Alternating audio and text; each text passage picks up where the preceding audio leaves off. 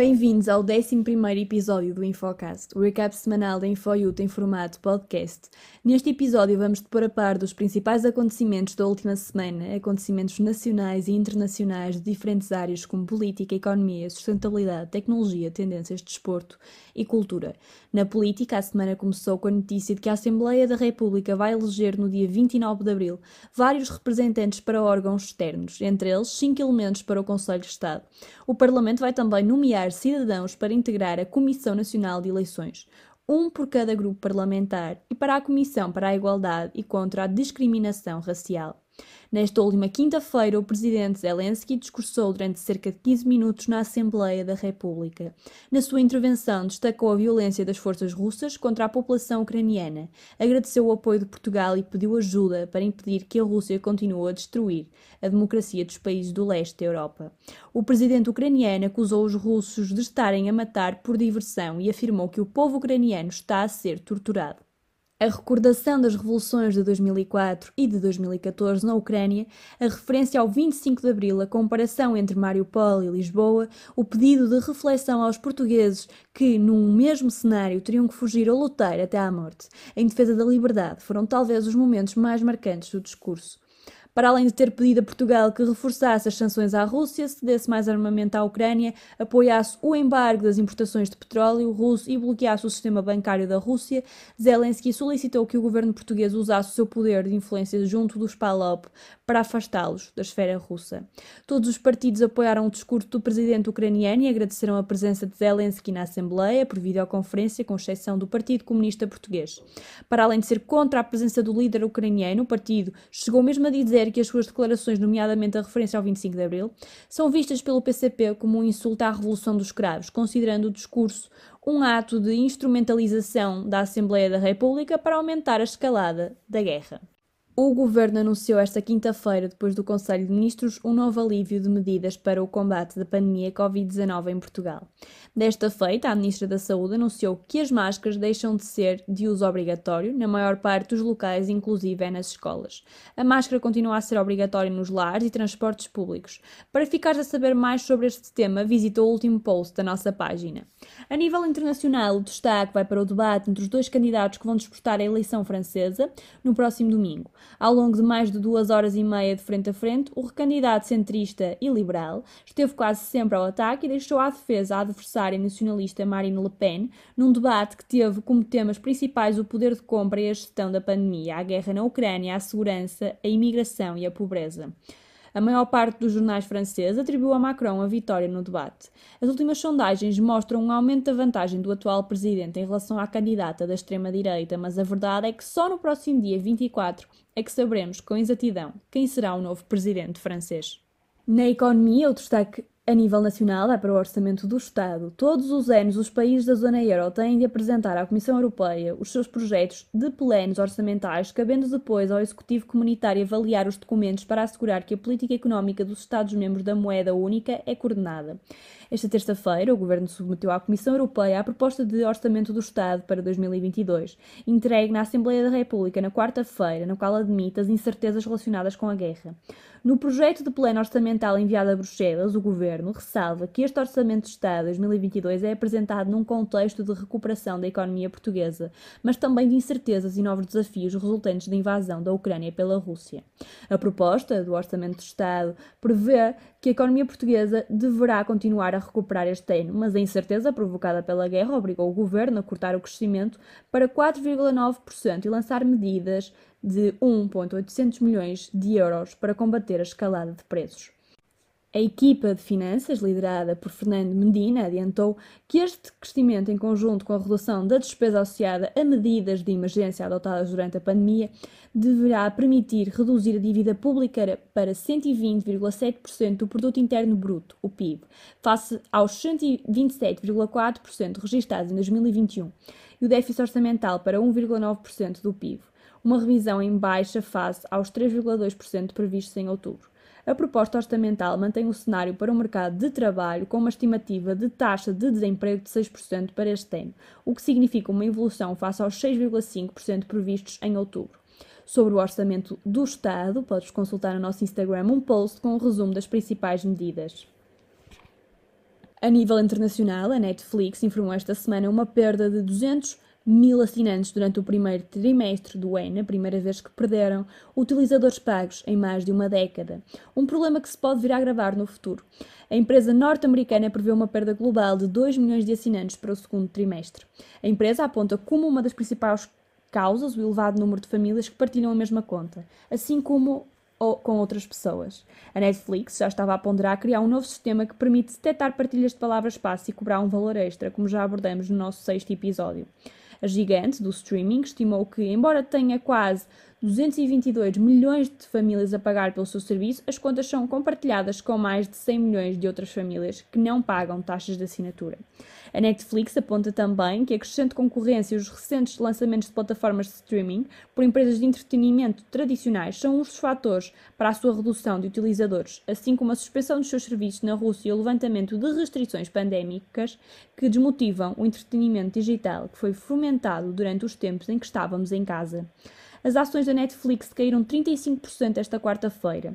Os números da Netflix contagiaram outras empresas com serviços de streaming. As ações de empresas de streaming como a Disney, a Warner, detentora da HBO e o Spotify também caíram no mercado após a atualização brutal da Netflix. De acordo com uma pesquisa recente da CNBC, 35% dos americanos cancelaram uma assinatura mensal nos últimos seis meses devido à inflação.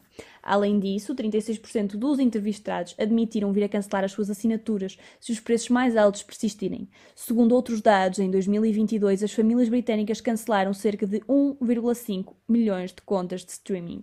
O Fundo Monetário Internacional reviu esta semana as previsões para o crescimento da economia da Federação Russa para este ano e 2023. Esta revisão traduz-se numa quebra que deverá rondar 8,5% e 2,3% respectivamente, em janeiro, o organismo estimou que a economia russa iria crescer 2,8% em 2022 e 2,1% no próximo ano. Contudo, a invasão russa à Ucrânia trouxe sanções económicas que, obviamente, influenciam muito negativamente a economia russa. Em declarações à Interfax, os analistas apresentaram uma previsão consensual no início de abril, que apontava para uma queda do PIB russo de 8,4% este ano.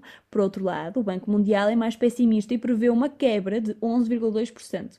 O FMI aponta para uma inflação de 2,3% para a Rússia ainda este ano e de 14,4% em 2023, enquanto o desemprego pode a 9,3% em 2022 e de 7,8% no próximo ano. As previsões do FMI surgem após Vladimir Putin ter afirmado que a economia russa está a estabilizar, destacando que a taxa de câmbio do rublo está a regressar aos níveis de início de fevereiro, ainda a nível internacional, num relatório divulgado pelo Goldman Sachs e citados pela agência Reuters, o banco de investimento aponta para uma probabilidade de 35% de a economia dos Estados Unidos entrar em recessão nos dois próximos anos. Na base deste valor está o facto de a Reserva Federal ter pela frente a difícil missão de apertar a política monetária de modo a avaliar a inflação no país sem causar uma recessão. Uma recessão não é inevitável dada a normalização no pós-Covid-19. Mais concretamente, na oferta de mão de obra e nos preços dos bens duráveis, refere o chefe da economia do Goldman Sachs, John Atzios, no relatório. Há duas semanas atrás, o Deutsche Bank era o primeiro grande banco a prever recessão nos Estados Unidos, algo que alguns economistas já consideraram provável recentemente. Contudo, as opiniões são divergentes. Continua desse lado para acompanhar a evolução da economia mundial nos próximos tempos. Na fronteira entre a economia e a sustentabilidade, trazemos uma novidade sobre a produção de hidrogênio em Portugal. Um consórcio internacional liderado pela empresa portuguesa Madoco Renewables pretende investir mil milhões de euros num projeto de produção de hidrogênio e amónia verdes em Sines, no distrito de Setúbal, foi esta semana anunciado. Este será o primeiro grande investimento deste género em Portugal. O projeto designado Madoqua Power Twice resulta de uma parceria entre três empresas, a empresa portuguesa Madoqua Renewables, a neerlandesa Power Twice e a gestora de fundos dinamarquesa Copenhagen Infrastructures Partners. Segundo a empresa, o hidrogênio produzido no âmbito deste projeto poderá ser usado pela indústria local, transportado pelo gás adulto de hidrogênio de Sines e integrado na rede de gás natural já existente ou processado para a criação de amonia verde para a exportação a partir do terminal do Porto de Sines. Portugal está estruturalmente bem posicionado para desempenhar um papel de liderança no espaço emergente de transição energética na Europa, destacou o presidente executivo da empresa portuguesa Madoca, Rogácio Rebelo, citado no comunicado. Será este um dos primeiros passos para a transição energética em Portugal? Este assunto tem sido muito discutido nos últimos tempos devido à crise energética e à subida dos preços do petróleo desde o fim do ano passado, o que, como já abordamos em episódios anteriores, provoca, de um modo geral, a subida dos preços dos bens e serviços. De forma direta e indireta, este projeto pode vir a incentivar o emprego na região. Quanto às novidades na tecnologia, no próximo mês será votada a proposta da União Europeia de adotar um cabo de carregamento universal para telemóveis tablets e aos escutadores. O objetivo da Comissão Europeia passa por tornar a porta USB-C o padrão, algo que a Comissão já propôs no passado, mas nunca foi executado pelos fabricantes. Os iPhones e outros dispositivos da Apple são carregados a partir de um cabo ficha proprietária chamada Lightning enquanto os dispositivos baseados no sistema Android são alimentados por USB-C. Assim, se esta proposta seguir em frente, isto prejudicaria a inovação da Apple, criando também imensos resíduos se os consumidores forem forçados a mudar para novos carregadores. Nas tendências, destaque para o Coachella. A passada sexta-feira marcou o início do festival Coachella, que decorrerá ao longo de dois fins, de semana. O festival californiano foi cancelado nos últimos dois anos devido à pandemia, mas regressou em força com vários momentos marcantes, incluindo a atuação do Pablo Vittar, a primeira drag queen a atuar no festival. Além disso, o fim de semana ficou também marcado pelas atuações de Harry Styles e Billie Eilish.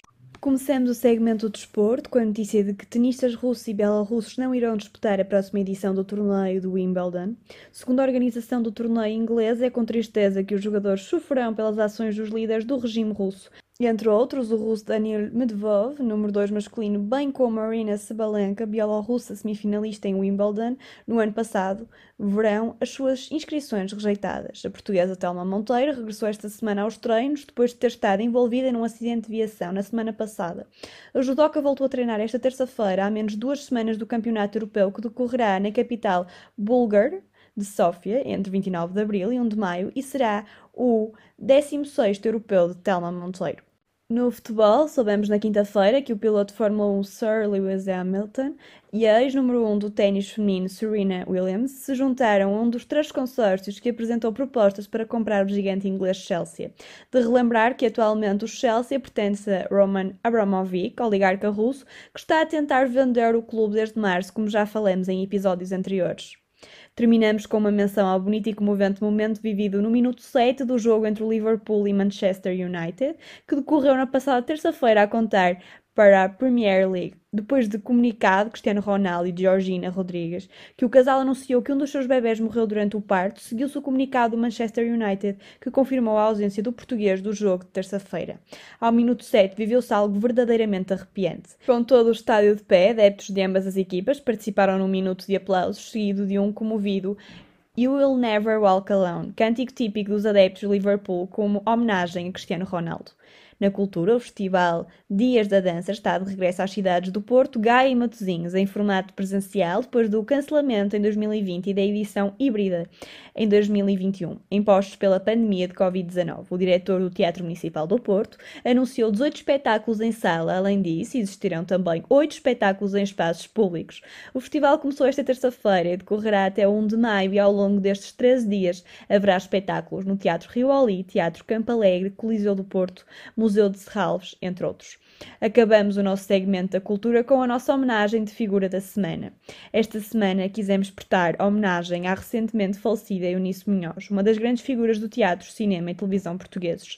A atriz, que completou em novembro 80 anos de carreira, faleceu no Hospital de Santa Cruz, em Lisboa, aos 93 anos. Filha e neta de atores de teatro e artistas circenses, Eunice participou em cerca de 200 peças de teatro e fez parte de mais de 80 produções, incluindo filmes, telenovelas e programas de comédia.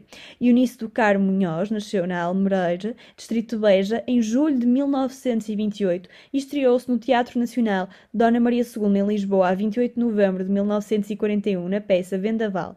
Exatamente 80 anos depois, a 28 de novembro de 2021, a atriz comemoraria oito décadas de carreira no mesmo local, junto da neta Lídia Munhoz, com quem contracenou ao longo do ano na peça À Margem do Tempo. Em abril do ano passado, o Presidente da República condecorou a atriz com a Gran Cruz da Ordem Militar de Santo Lago de Espada, entre três anos depois de ter recebido a Gran Cruz da Ordem de Mérito. Depois da triste notícia do seu falecimento, o Presidente da República decretou o dia do seu funeral, na passada terça-feira, dia de luto nacional. Os nossos sentimentos para a sua família e amigos. Esperamos que tenhas gostado do episódio desta semana. Está atento ao nosso Instagram para te manteres ao corrente dos nossos posts e vídeos com informação sobre outros assuntos da atualidade ou aprofundamento e desenvolvimento de assuntos abordados neste podcast. Segue-nos no Spotify e ativa as notificações para estares a par dos lançamentos de novos episódios. Obrigada por estares desse lado e até para a semana.